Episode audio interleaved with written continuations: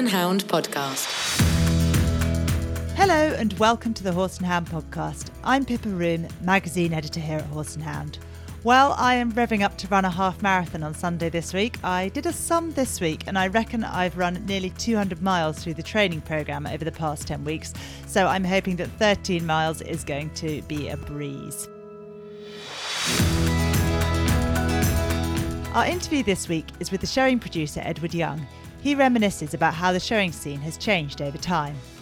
Uh, none of these championship shows had an evening performance back in the day when we went to summer champs, we were finished by four o'clock, and I mean that was half the appeal as children. We all ran off and behaved very badly, while our parents were all having barbecues and getting drunk and not knowing what we're up to. I'll be talking to our news team about a new border control post for horses coming into Britain, whether stabled horses can ever be happy, and what's coming up over the next few years for the Riding for the Disabled Association. Finally, bits and bitting expert Tricia Nassau Williams will give us some advice on coping with a strong horse. Why is this the situation? What is causing that scenario? And there can be a range of different causes that the problem is stemming from. More from Tricia later. For now, buckle up your throat lash and let's get started.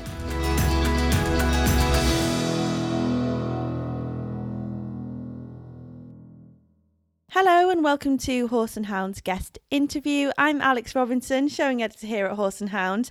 Well, I've been back out and about in the showing myself this week. I attended a local show in Cumbria last weekend and I actually had a win on a new pony I've been riding. She's a Dales mare and she won her novice class. It was actually a really long day, but um, the sun was shining and it was great to be back out catching up with friends. So, yeah, I've definitely got the bug again and I'm ready for the season.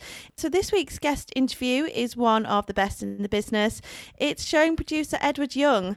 Edward Young is a top producer and show rider. His charges have won major titles at the Horse of the Year show and the Royal International several times over.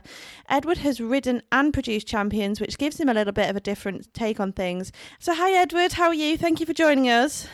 Uh, hi, Alex. No, thanks for asking me. So, Edward, how is the show season going so far? Have you and your team been out and about yet? Yeah, we, we've had one one little outing. Uh, well, one weekend. We went the only weekend, Area 6 and Area 17. Uh, we only have four really that are ready to show, and so we took them and didn't have a bad touch really. We won a couple of classes, a couple of reserve championships, and qualified one for the international. So it's always nice to get the ball rolling. Definitely. And the Hoys qualifiers are just around the corner. Do you feel like everyone's ready for that, or are you still kind of preparing? Um, it seems to have come around really fast. no, we're a million miles off that. Um, half the yard aren't ready to go anywhere yet. Uh, but uh, it's a long season. I always think that it's the last three shows that really count, not the first three. Definitely. Uh, so, Edward, we're, we're so glad that you could join us here today. And we wanted to get you to kind of take us back initially, if that's all right, and, and tell us how you how you got into showing and if you have any early, you know, showing memories from, from when you started out. Yeah, well, it was a long time ago, but um, my grandfather, my maternal grandfather, he was a bit of a horse dealer. They had a, a hardware and china shop, but on the side, he used to deal in horses a bit. So mum was always into them, and um, my father, he he qualified as a vet, but his father was a butcher, and it was always his ambition to have a bit of a small holding. And when they got that, he bought a horse, mm-hmm. and actually they bought off my grandfather, which is how my dad met my mother. Mm-hmm. And um, so they used to show Welsh mountain ponies in hand, section mm-hmm. A's and B's, and uh, they, they, enjoyed it and they did a bit of that. And then when my brother and I came along, my bro- brother's a couple of years younger than me. Uh, we started we started with gymkhanas. It was incredible back then. It, things have changed so much. There were three gymkhanas within hacking distance of my house back in the day, and they used to sort of just. It used to be every Sunday you'd go to one or the other, um, and just do the games in affiliated jumping and tack and turn out best rider. And then we got the bug a little bit, or my mother got the bug a bit more, and we started showing unaffiliated and then affiliated. There were lots of sort of Dale shows. I'm originally from County Durham, and there Ah. were uh, a load of Dale shows and things in North Yorkshire and roundabout. So we go in the morning, uh, do the do the showing classes, have some lunch, take the plats out, and then do the pony club games in the afternoon. And um, stop for fish and chips on the way home usually, and uh, it was it was fun. It was really good fun. Uh, there, strangely enough, uh, there were quite a lot of boys did it in the northeast then. I used to, Keith Reveley used to show against me, although he's older than me. He was in 14 twos I was in 12 twos. Mm, He, his mother obviously went on to be a very good racehorse trainer. There was William Morehouse, who subsequently went on to make horse boxes. And anyway, got keener. Uh, we sort of stepped up a bit. And then uh, when I was nine, uh, my mum bought a pony with the ride at Horse the Year show, a pony called Norwood Vampire from a lady called Pat Maynard. Uh, She had a daughter, Nicola, who was a bit of a superstar, and she qualified about four ponies, sold three of them, and then she kept the best one and went to Hoys. And the pony was supposed to be, it was supposed to be a safe conveyance for an idiot child, which was very handy because my mother had an idiot child. And so um, it wasn't actually supposed to do very well, really. Although, again, people talk about the price of ponies. That was 1974, and that pony cost £2,000. Wow. Um, and when I sort of Googled the retail price index, that would be 25,000 Oh, in today's wow. money. And you wouldn't be paying that for a pony like that today. Mm. Uh, anyway, went to Hoy's. Um, it was outside on the cinders on a bit of a hill with a telegraph pole in the middle of the ring. One idiot child rode into the telegraph pole, and that was me. Um, but uh, they must have felt sorry for me. I was the youngest there by some distance and probably looked it. And um, so I ended up third, which uh, Mm. I was disappointed really because it sent me out to a couple of gymkhanas for practices and I'd gone champion and won little plastic cup and thought that was brilliant. And then when I was only third at the next show, I was bitterly disappointed. But um, but obviously I hadn't worked out the difference in standard and and what have you. And that was us away really. We um at the time because uh, my mother said I was too cheeky. I she had the ponies produced uh, originally by jo- John Bell, um, and then uh, Malcolm Jackson, and then Davina Whiteman. Then we sort of progressed, and we did some ponies from home. Uh, I was I just missed it. There was a chap turned up uh, with a 13-2 to show. And um, I was just out the class. My brother Nigel ended up with the Ah. ride, and Mhm. she was called Ground Hills Mannequin. And um, back in the day, you had to qualify for the novice at the summer champs, and she kept being naughty. We went from Durham to Devon to qualify her for the novice class at the summer champs. Is that at the Brit- the BSPS British the Open BSPS, Summer yeah. Champs? Uh-huh. hmm But seven hours to do that. Wow. And uh, we eventually qualified it. We went to summer champs. There must have been 40 in the class, and it was a really good year. There was Bottingale Kingfisher, um, there was Lechlade Violet, there was some really good ponies in there, and we won it. Wow. Um, it was really our first big win. It seems ridiculous now to say our first big win was the novice at the BSPS Summer Champs, Mhm. but it was a completely different thing back then.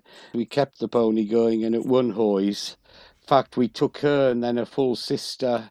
Um, in 84, they went to Hoys and they were first and second in the 13 2 class, which I Wow. think's probably, I don't know if two full sisters have been first and second at Hoys before or since. Um, and then uh, that was that. And then my mum and dad divorced, and mum uh, took up with Colin Rose, who had a yard down in the Midlands at Stoke at the time.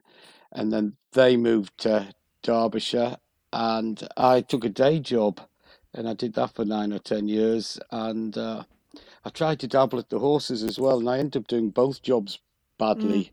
I was getting into trouble at work for doing that badly, and I wasn't making much of a job of the horses either. So in the end, I gave up the day job and came down here, and eventually took over their yard. First of April 2000, I took over. The first of April was probably an appropriate date to do it, really. And and when did so you just said there you, you gave up your, your day job to take horses on full time? Yeah. When how did you make this decision to take showing on as a career? Because it's it's a difficult one, isn't it? I mean, showings I love, but yeah, what made you step up to be a full time producer? There were a few things really. Um, as I say, I wasn't doing both either job properly, so I, I, I was going to have to make a decision. Um, I, I couldn't really continue as I was, and the, the the day job had got a little bit political, and um, I'd been approached by a different different outfit to go to them, and um, I'd been looking forward to that, and then that fell through, and that was a bit of a knock. So I, fell out of love with that a little bit. But I think that the ultimate thing was I decided that whilst I enjoyed both the jobs I was doing, I'd find it difficult to live without the horses, but I could live without mm-hmm. the other one. So um, mm-hmm. so in the end, I decided I, I couldn't do without it. So I decided to jump in with both feet. And, and, do you remember the first time you had a win at, on a horse at one of those big shows, you know, Hoys, Royal International, Windsor, the first time you were in the saddle at one of those prestigious events? Um, yeah, I would think it would be the Legal Eagle horse. My first, I mean, he, he, he did win everywhere, but I think the one that, the first memory of um, of a big win that really meant something was it um, the the Show Hack and Cobb Championships. Uh, back then, there was only one Supreme on the last day, so the the, the first day champions went through mm-hmm. the second day. It was worth a thousand pounds, which was quite a lot back in 1999, and um, I, I'd only been going a couple of years full time, and all my previous experience had really been in ponies. I hadn't done a fat lot in horses. When mm. when I'd been involved in the yard after that, it had been behind the scenes rather than in the ring.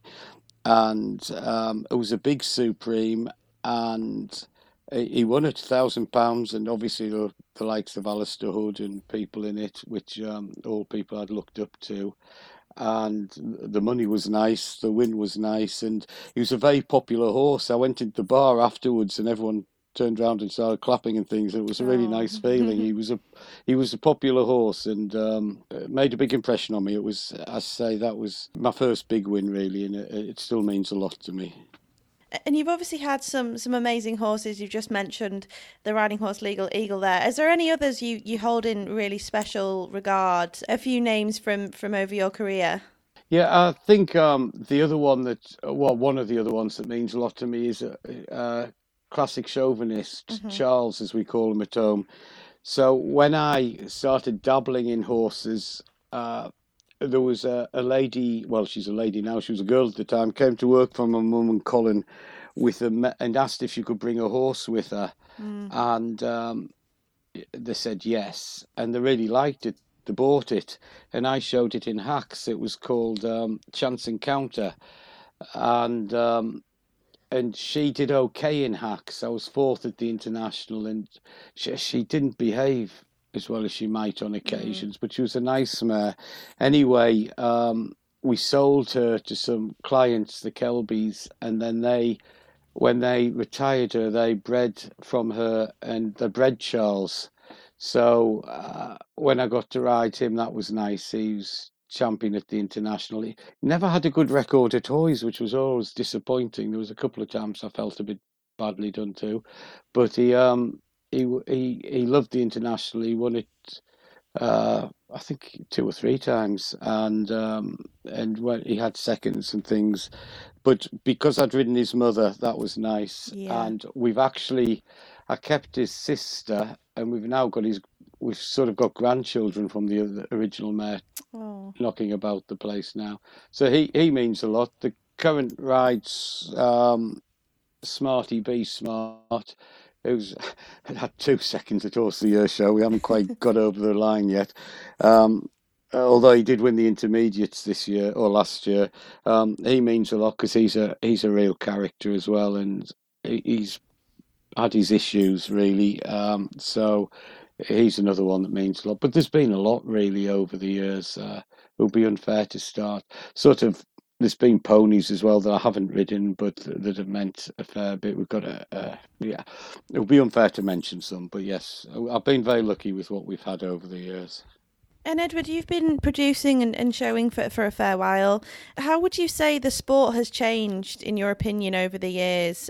Yeah, massively, really. Um, when I was a child, uh, that all the qualifiers, all the Horse of the Year show qualifiers, and really the international qualifiers, they're all at uh, county or royal shows. We barely ever went to a rope. If we went to a rope and stake show, it was it was just a non-qualifier. So the show pony qualifiers were places like Bucks County, Royal mm. Norfolk, which and I don't think either of them have pony qualifiers now. And then shows like East of England, and obviously the Royal was a m- massive deal. Mm-hmm. Um, it, it's incredible even now to think that that show's gone.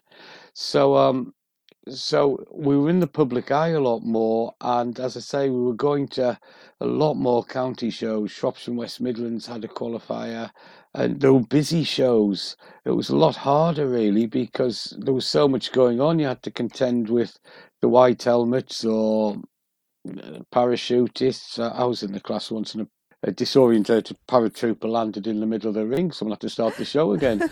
um, it was, you know, it was wild, and you, you, you, usually had to stay for the grand parade at the end of the day, uh, and that itself was like taking your life in your hands on occasions. Um, so there was more of that. There weren't any uh, M&Ms were all, as far as I can remember, lead classes. Um, so basically, and there were no hunter ponies when I was in ponies.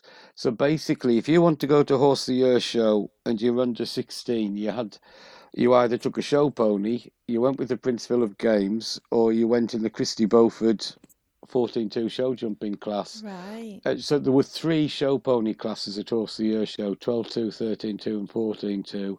And the qualification system was different then. The first two qualified in England, the first three in Scotland, um, and obviously, if you had a pony like Holly of Spring that was winning everywhere, mm. well, in the 13 2, so had Holly of Spring and Kusaberes.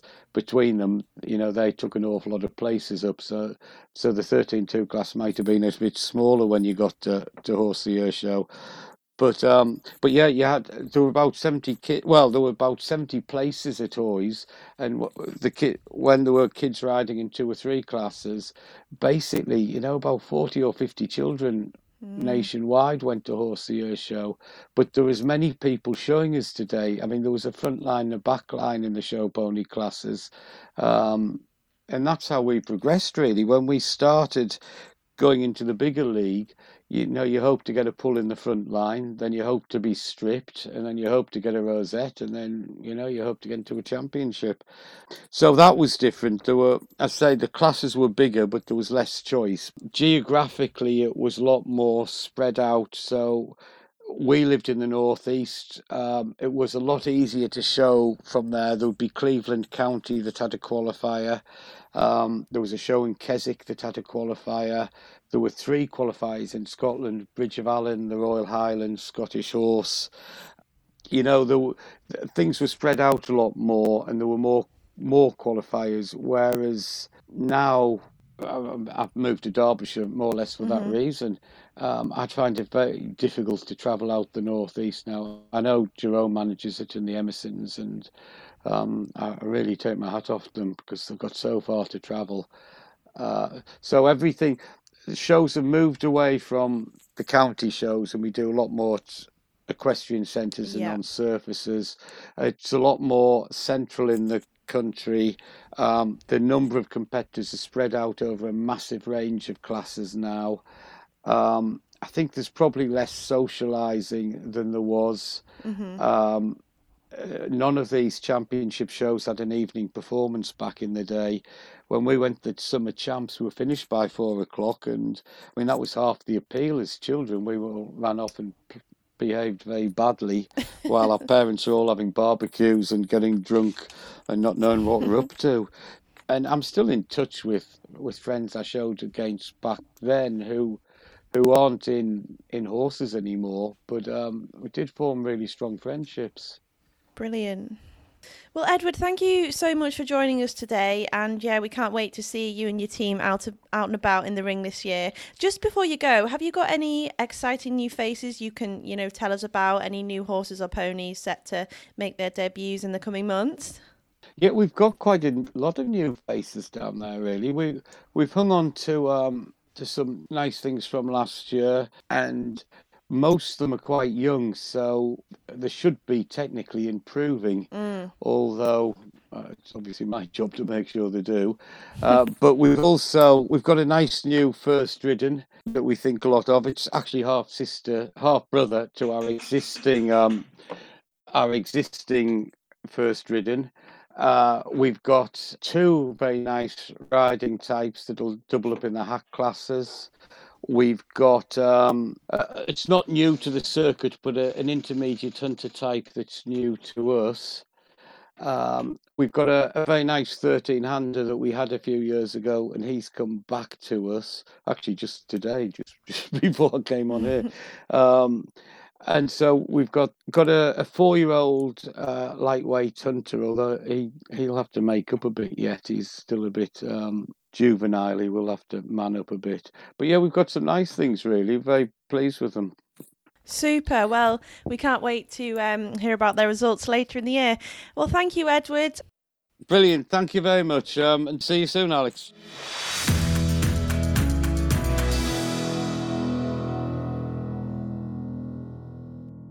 So I'm here today with all three of my colleagues from the Horse and Hound news desk. First up, our news editor, Eleanor Jones. How are you, Eleanor? Yeah, I'm all good, thank you. I was going to do an impression of the, the lady singing at the end of Cats where she goes daylight because the clocks have uh, gone forward, but I won't subject our listeners to that. oh, no. I was half hoping to see Cats this week because an amateur theatre company that some of my friends are in is staging it this week, but they're completely sold out, so I was too ah. slow. So no Cats. Oh, well, I'll just me. have to sing it instead. I, maybe we can arrange a private rendition. Moving swiftly onwards, we also have with us our senior news writer, Lucy Elder. How's it going, Lucy? Yeah, good. Thank you, Pippa. I've been out covering the Harbour Ride this weekend, and it was the most beautiful day. I don't think there was a cloud in the sky, and I was standing in the most beautiful part of Leicestershire to watch that, and it was kind of a pinch yourself moment, really. So um, I really enjoy covering those um, those hunt rides, and uh, this one was uh, lots of very happy horses and riders having a wonderful time. I'm really fascinated by those hunt rides, Lucy, mm. because I don't think it's an area. That, I think it's an area of the horse world that a lot of people don't know anything about, but they're races where a lot of horses and riders go around at the same time in a similar way to a race on a race course, but it's over kind of natural country. Is that right? It's more again. It's a hunt ride is kind of the best way to describe it, really, in that quite often you'll have certain turning points and you're picking your own line across a, a, a planned out course but not a, a, set course in the way that you'd have eventing with um, with set num you know certain numbers on fences and exactly you know a sort of narrow fence to jump through. I mean they all vary quite a lot but this one um, were really wide fence lines uh, a real mix of inviting hedges and post and rail and really rolling country really quite hilly country as well 3.6 miles. So it was a proper fitness test but it really is a, a true test of true of crossing the country really. So um, yeah so it was a very exciting one to watch. And becky smith an important moment were the winners which was lovely actually. They won silver spur last year and they were actually first across the finish line in the golden button but she had lost her weight cloth too from home there. So and this was her local so it was really really lovely that uh, she got to got that victory in front of a home crowd Oh, that was a bit of poetic justice then after yeah. what happened in the in the previous competition. Thank you, Lucy. Bit of a diversion there, but an interesting one. We also have with us our senior news writer Becky Murray. How are you doing, Becky? I'm good, thank you. I had a very productive weekend in the sun. I got my horse all baffed and clipped at long last, and now we've got snow forecast this week. So I feel like I've done this in a bit of a strange order, but it's fine. oh no! Is it is it is it going to be thick snow or just a little bit? It says heavy snow on the forecast, but I am feel I'm feeling positive. It can't come to much. so But um, how are you, Pippa? You were out eventing, weren't you? I was. I was out eventing in the sunshine, which was really nice at Munstead last weekend. Yes, uh, I think it was a two phases out of three day. Dressage was good, cross country was good, a clear just a couple of seconds over the time. Show jumping, I think we'll say, is remaining a work in progress. But um, to be honest, I think what happened was uh, was just one of those things where uh, you know my horse is a small horse and he didn't quite get a distance properly, um, so things unravelled a little bit. But um, hoping hoping for onwards and upwards for the next competition. And yeah, he was he was absolutely great cross country. And um, as I say, he is a is a small horse, so uh, to get around close to the time is uh, is a good achievement for us and something I wanted to practice. So I was very pleased with him cross country. Oh, good. Well done. Yeah, next time, 10, 10 days, and I'll be uh, out again at Larkhill. So, uh, podcast listeners, you can hear more about my eventing, uh, adventures then. But meanwhile, we'll go on to this week's news. Lucy, this is a recurring theme, but you've been looking at Brexit again this week. What's what's new this time? What's the new change coming up? So, we've written a lot about people transporting horses from Britain to the EU nations and the new rules and costs and issues and things people have had with that. Whereas this is looking more at what's happening with the changes with horses coming over to Britain and particularly from the 1st of July, um, when a new border control post is going to be opening in Kent for arrivals from the short strait. So that's the uh, the crossings from northern France on, on the ferries or on the rail service there. So July is not far away, and it seemed timely really to look at how how things are progressing towards that deadline, um, what bringing horses into Britain is going to be like on that day onwards. And like I said, we already know about the ongoing snags. People are still facing transporting horses through border control posts um, to get into Europe. So it's really crucial, really, that people know what to expect and how to plan for travelling to Britain, not least because, you know, July is summer months. There's going to be added general traffic and things as well for people to contend with. Plus, of course, July is kind of the peak of the British equestrian competition season. So, yeah, I just thought it was a good time to have a check in and see what I could find out about um, about all that. And I know that your story has flagged that there are a lot of questions remaining about this border control post. There's a lot of things that we don't know about how it'll work. What what are those things? What what is unclear at the moment? Yes, so I went in wanting to get answers, and as you said, I ended up with a lot of questions, which I think is important in itself, really, given going back to the fact that July isn't very far away. So, DEFRA has confirmed that there's going to be no additional restrictions placed on equine imports, and importers will still be free to enter any port. So, the border control post is going to be operational for, as I said, those coming from the short straits, but others will continue to have checks at destination as happen now. So, that's you know if you're coming in uh, into Britain from um, from another another port that's not down there in Kent. But what we don't know if it's going to be every box. Uh, we don't know the degree of offloading required, opening hours, what happens if that border control post is shut. There's also kind of the big question of how it's going to be enforced, particularly for those uh, horses that are coming in and will be marked for checks at destination uh, from entering through other other routes that where there isn't a border control post. Um, plus, there's also another key point about the balance how to make sure that the rules are complied with, but without adding vast amounts of extra bureaucracy, extra cost for those who are already complying with the rules. So, yeah, there's a few unknowns there. Mm.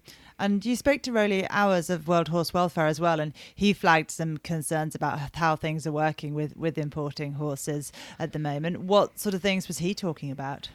So he is very concerned about, as he calls it, the piecemeal approach and what that could mean. So he highlighted uh, non compliance and the worry of horses enduring unnecessarily lengthy sea and road journeys uh, for non compliant people to circumnavigate the system or try to. So he's concerned that unless lorries are escorted, that non compliant transporters will simply bypass the border control uh, posts. And he said that World Horse Welfare has good reason to believe some will simply declare as empty and move through the ports with no live animal checks in place. He also highlighted that Irish horses entering Britain via Scotland is already a weak point in the border.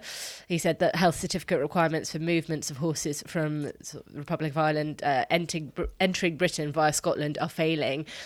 And while many of those horses are being declared as from Northern Ireland, whether that's the case or not, it's uh, again, it comes back to enforcement and knowing what's happening. He said, and this is a quote, he said, with no border control post in Scotland for the foreseeable future, we have grave concerns that unscrupulous horse traders will continue to use this route both from uh, Southern Ireland and further afield in the EU.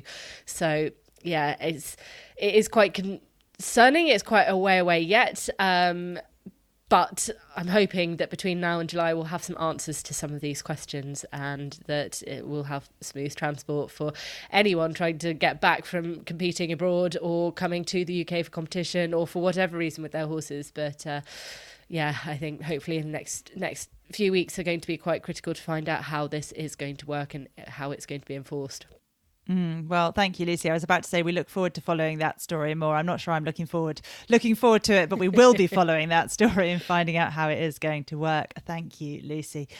Eleanor, you are all about the big questions at the moment. I think it was last week we were talking about whether we were going to be riding horses in 20 years' time. And this week it's about whether stabled horses can ever be happy. So you were at a webinar which was run by World Horse Welfare, and, and that's what this story came spinning off, I think. What tell hmm. us about that? What was the presentation about in that webinar and what was being said? Yeah, so that was uh, that was the main question. The title of the webinar was "Can a stabled horse truly be a happy one?" And it was really interesting and and not entirely what I had expected. Um, in that I had thought the answer would just be no, um, and it obviously wasn't as simple as that. And it was, although I think the the sort of underlying uh, message was that if a horse has to be stabled, then how can we look at improving its happiness?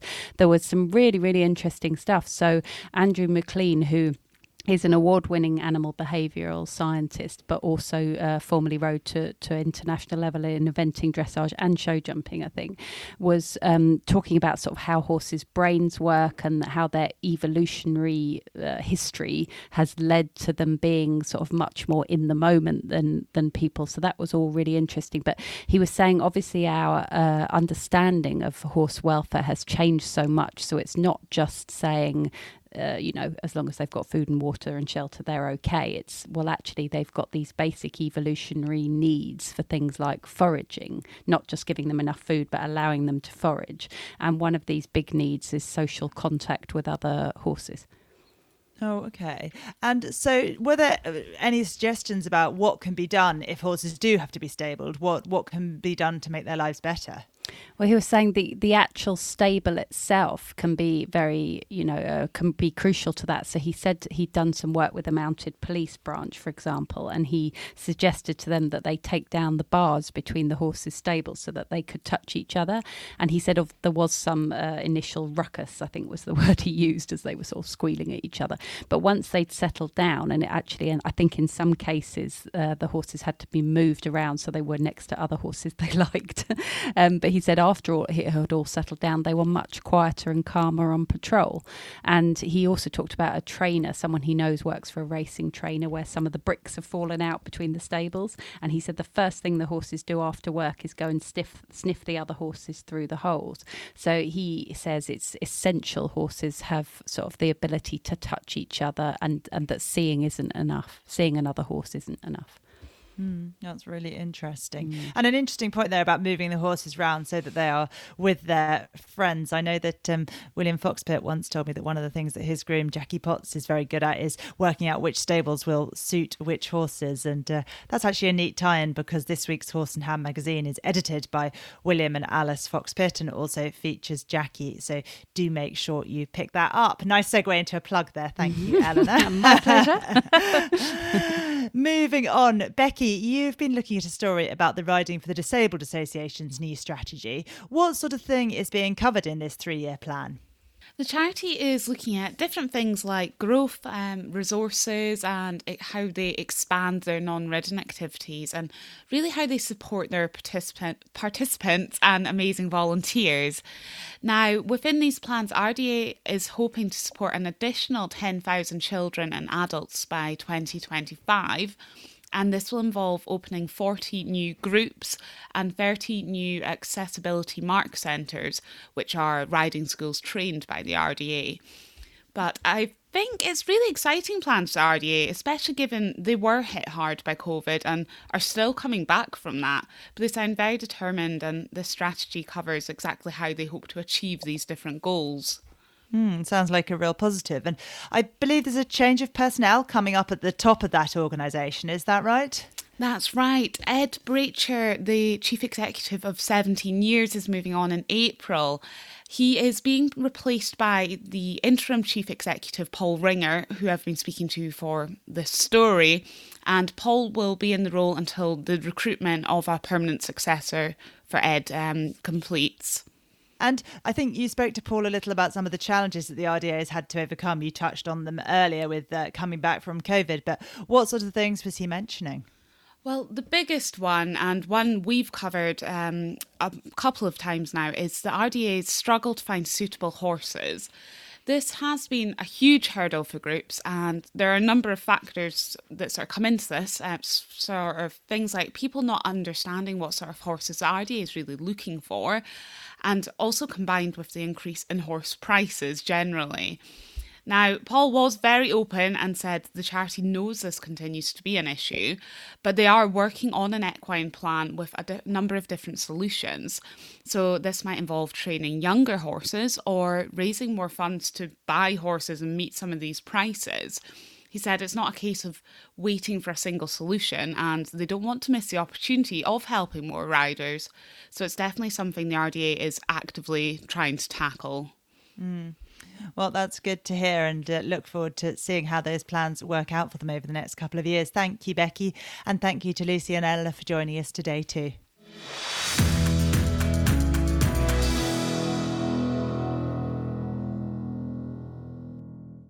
Now we're going over to Trisha Nassau Williams. Tricia is a qualified saddler, saddle fitter, bit and bridle fitter, and liveryman at the Worshipful Company of Loriners.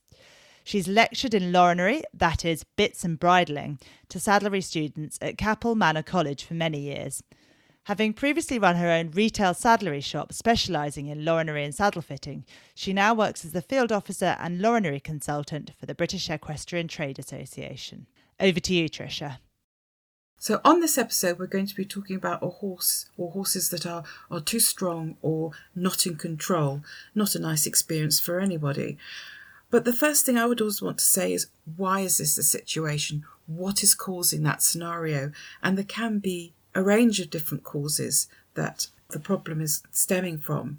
And to find out why it is is, is so much more vital for welfare than just putting a tighter noseband on or using a martingale or getting a stronger bit. If we can find out what the issue is, there's lots of lorinery and saddlery that we can employ, but we need to employ it in an educated and meaningful way. So, firstly, work through all your contributing factors before you progress any further. So, check that the horse isn't, isn't any discomfort of any type. Does his saddle fit properly? Is the bridle the correct fit? If you're using restrictive nosebands, are they too tight? Get his mouth and teeth routinely checked at least every year or more frequently if advised by a really good equine dental technician or a dentistry vet so that issues can be spotted before they become problems, which may be the case in, in this scenario of question. Make sure that the level of training is appropriate for both the rider and the horse, and know very clearly the background of the horse, what his previous experiences are, so that you can you can assess if it's appropriate what you're asking of him uh, in his environment, his stable management, even things down to checking that his feeding is correct. If you find a horse that's sort of popping out of his head and you listen to what some people might be feeding it, you think, well, gosh, I'm not, I'm not surprised. So just going through every single detail of your stable management routine and everything involved, the level of turnout and so on before you go any further. If you're struggling with that one, that's a really good time to get in some additional support and help um, from your saddler, from your bit and bridle fitter, equine physio, and if there is something physically wrong, your vet.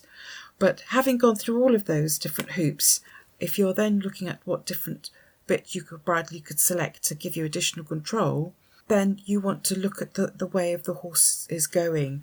Um, in what way is he being strong? Which might sound a silly thing to ask. Uh, he's too strong, he's going too fast. But is he bringing his head up and evading the action of the bit? Is he taking his head down? Is he running through his shoulder? Is he pulling off to one side? Is he just leaning on the bit? And if you can think of those different scenarios, you can then work to what might help you best. So there are some bits that are more inclined to encourage the head up, some that are more inclined to encourage the head down. And so you can use different resolves for different situations to think logically about bitting. And that's where understanding the mechanics of bits really comes into play and learning much more about them. It may just be that, in fact, using a more restrictive noseband or employing a, a, something such as a running martingale is a help. And there's nothing wrong with that. But if you do use a restrictive noseband, make sure that you it's not over tightened, which is generally the biggest fault of noseband use. So however closely fitting the noseband is, you should be able to easily place two fit of your fingers underneath the noseband at the front of his nose in between the underneath of the noseband and the front of his nose. And it's got to be at the front. There's no point uh, seeing what space you've got to the side because that may have a natural breaching gap anyway. So it's got to be, be able to get uh, two fingers underneath. And with a drop noseband or a flash noseband or a grackle noseband that goes round and underneath the mouth, I always, always look to be able to run a finger loosely around between the face and the strap. So I got room for one finger to go in, in that space there. While I can't specify just any one bit or a selection of bits to use if your horse is perceived to be strong or out of control, the answer to solving the problem successfully is to really look at him, look at his conformation, look at the way in which he's strong, understand the different mechanics of bitting and the different bits available, and then implement a logical resolve from those different possibilities. And if you're not sure, get sound help and advice. So if you're wanting to know a bit more about bits and bitting, BETA have got a BETA Lorinery course. It's a one day course that covers many of the topics to do with bitting, whether it's its selection, equine mouth conformation, different types of bit and mouthpiece, and all the considerations to help you with bitting your horse. Do go to beta-uk.org to find out more. Thank you, Tricia. Tricia will be back with us next week to talk about equine mouth assessments, and our interview will be with jockey Davy Russell, who will reminisce about double Grand National winner Tiger Roll's incredible career. And of course, we'll have all the week's news as normal. Have a good week. Talk to you next time.